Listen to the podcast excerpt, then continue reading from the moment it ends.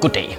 Danmark er et videnssamfund. Her i det her land, der har vi et grundlæggende uddannelsesniveau, der er højere end rigtig, rigtig, rigtig mange andre steder i verden.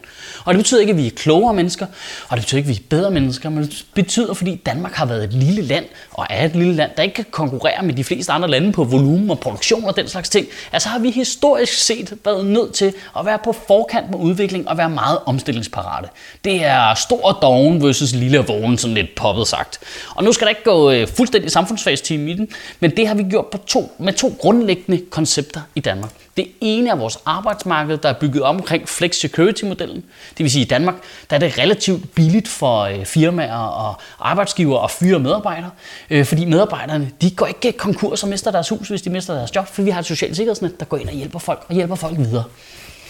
Det andet ben er uddannelse.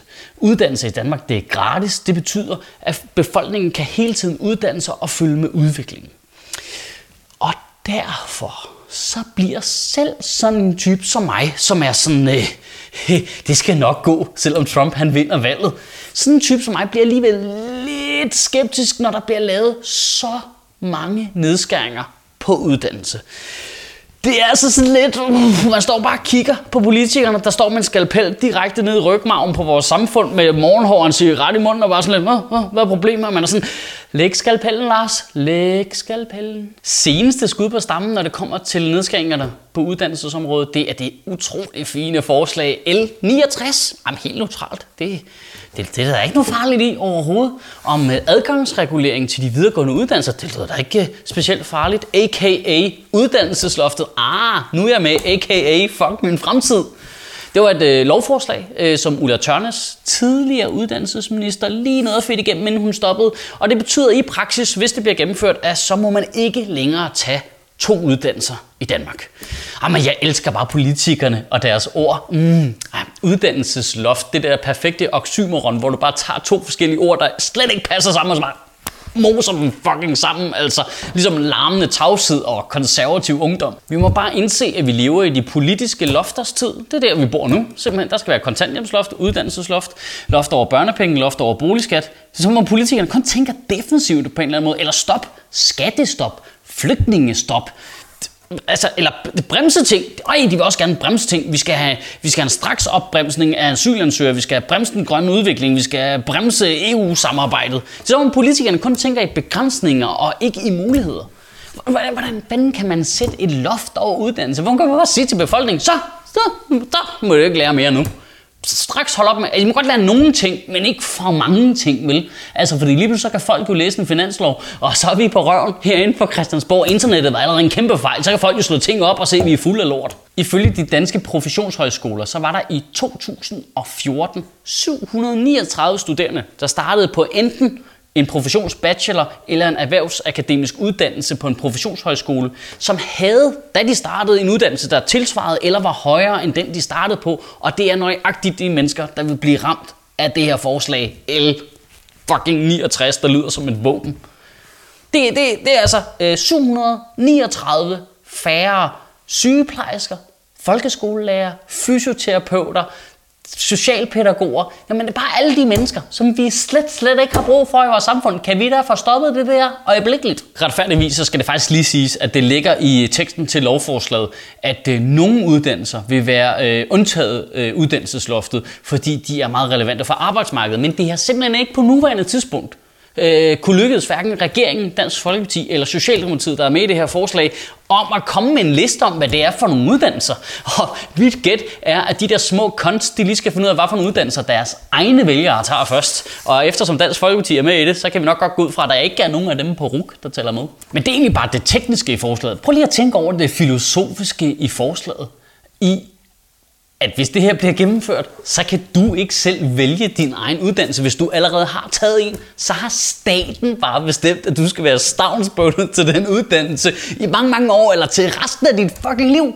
Jeg kan, jeg kan, ikke, jeg kan ikke få ind i min hjerne, hvordan en påstået borgerlig liberal regering kan lave et forslag, som, altså hvis jeg skal være rigtig sød over for forslaget, så lyder det som det mest sindssyge kommunistisk stalinistiske pis, jeg nogensinde har hørt i mit liv. Hvad fanden skal staten blande sig i vores valg uddannelse for? Hvad foregår der? Okay, okay, okay, stay on point, Donald, stay on point. Prøv at, altså, prøv, jeg, jeg kunne forstå, hvis en borgerlig liberal regering sagde, Øh, når du har taget en uddannelse på statens regning, så må du selv betale for den næste.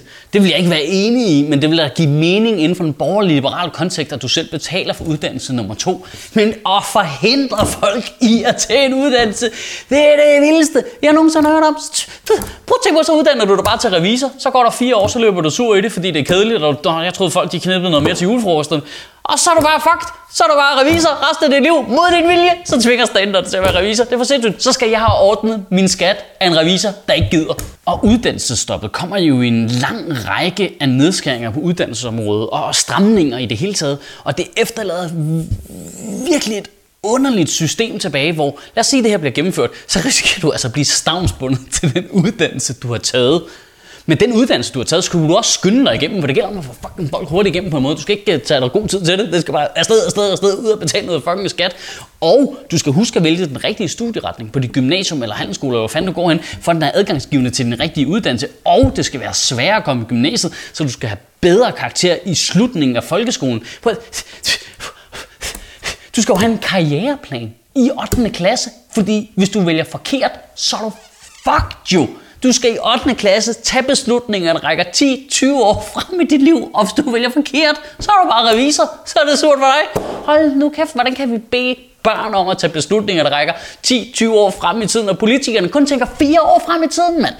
Det, det, I dag, som ung menneske i Danmark i dag, er du nødt til at være mere seriøs med din uddannelse, end politikerne er med at lede landet. Og en ting til, jeg stopper lige om lidt, det lover jeg, der får en fucking blodprop. Hvad er det med de der politikere, der hele tiden vil kontrollere uddannelse? Og det er ikke kun de borgerlige, det er også de fucking socialdemokrater, der hele tiden vil styre det hele. De, de prøver at kontrollere uddannelser. Åh, oh, uddannelserne de skal være mere erhvervsrettet. Åh, oh, øh, der er for mange eskimologer. Uh, de skal hurtigere igennem. Prøv, øh,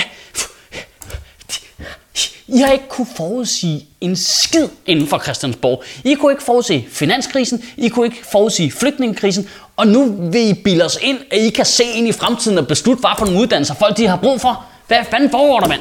I kunne ikke engang forudse klimakrisen, mand. Temperaturen stiger, kraftet med indlandsisen smelter, golfstrømmen falder i temperatur, der kommer ny istid. Hvad har vi så brug for? 900 eskimologer for helvede. Det har jo aldrig nogensinde været politikerne, der har drevet samfundet eller kunne forudse noget som helst. Det har jo altid været enkelte menneskers fjollede idéer eller halvtossede forslag, som bliver til en øh, virksomhed, der ikke fungerer, men to år senere er der nogle andre, der kan gøre det 9% smartere, og så lykkedes det, lige pludselig så sætter du Tesla'er til 9 millioner kroner stykket. Altså regeringen har jo ret i, at vi skal gøre det nemmere i Danmark at være en lille virksomhed, og vi skal lave et vækstgrundlag for at være entreprenører og skabe nye idéer, men det starter du sgu da ikke med at gøre ved at forhindre folk i at tage en fucking uddannelse. Hvad foregår der? Prøv at hvis du forhindrer en datamatiker i at uddanne sig til kok, så forhindrer du måske også, at han opfinder, hvad fanden ved jeg, du ved, sauce iCloud, hvor du kan downloade sauce på din telefon. Kig mig ind i øjnene, Lars Lykke, og sig, at du ikke vil have sauce iCloud. Det værste er, at jeg kan slet ikke se, hvad argumentet for det er. Hvad er argumentet imod at lade folk uddanne sig igen og igen og igen? Altså det eneste, jeg kan komme i tanke om, det er penge. Altså det, det må jo være, man kan spare nogle penge på den korte bane. Derfor må folk ikke tage flere uddannelser. Men hvis vi når til et sted, hvor staten begrænser vores frie adgang til uddannelse og gør den enkelte borgers liv dårligere, så er vi jo nået til et sted, hvor staten ikke længere er til for vores skyld, men vi er til for statens skyld. Og så er du altså nødt til at løb lige at tænke over, hvis vi er nået til et punkt, hvor det ikke er staten, der er her for os, men vi er her for staten, hvad skal vi så give penge til staten for? Fordi hvad skal staten så bruge pengene på, hvis ikke det på at gøre vores liv bedre? Det er som om, det kortslutter hele vores model. Kan du have en rigtig god uge og bevare min bare røv. Altså nu er vi jo mange, der ikke har nogen uddannelser. Altså, det, så burde det vel gå op på den måde. Burde det ikke det? Altså så burde jeg jo ligesom kunne give min ikke taget uddannelse til en, der har taget en, hvis de godt har brug for at tage en ny uddannelse. Så kunne vi ligesom passe det on på den måde, så jeg er da sikker på, at det vil gå. Sjøtministeriet lever af dine donationer. På tier.dk kan du oprette et donationsabonnement, hvor du giver lige præcis det beløb, du har lyst til. Og så kan vi lave flere interviews på Nørrebro Teater, flere taler, sende Sofie Flygt mere på gaden. Og hvis ikke du gør det, så er du en big and shows.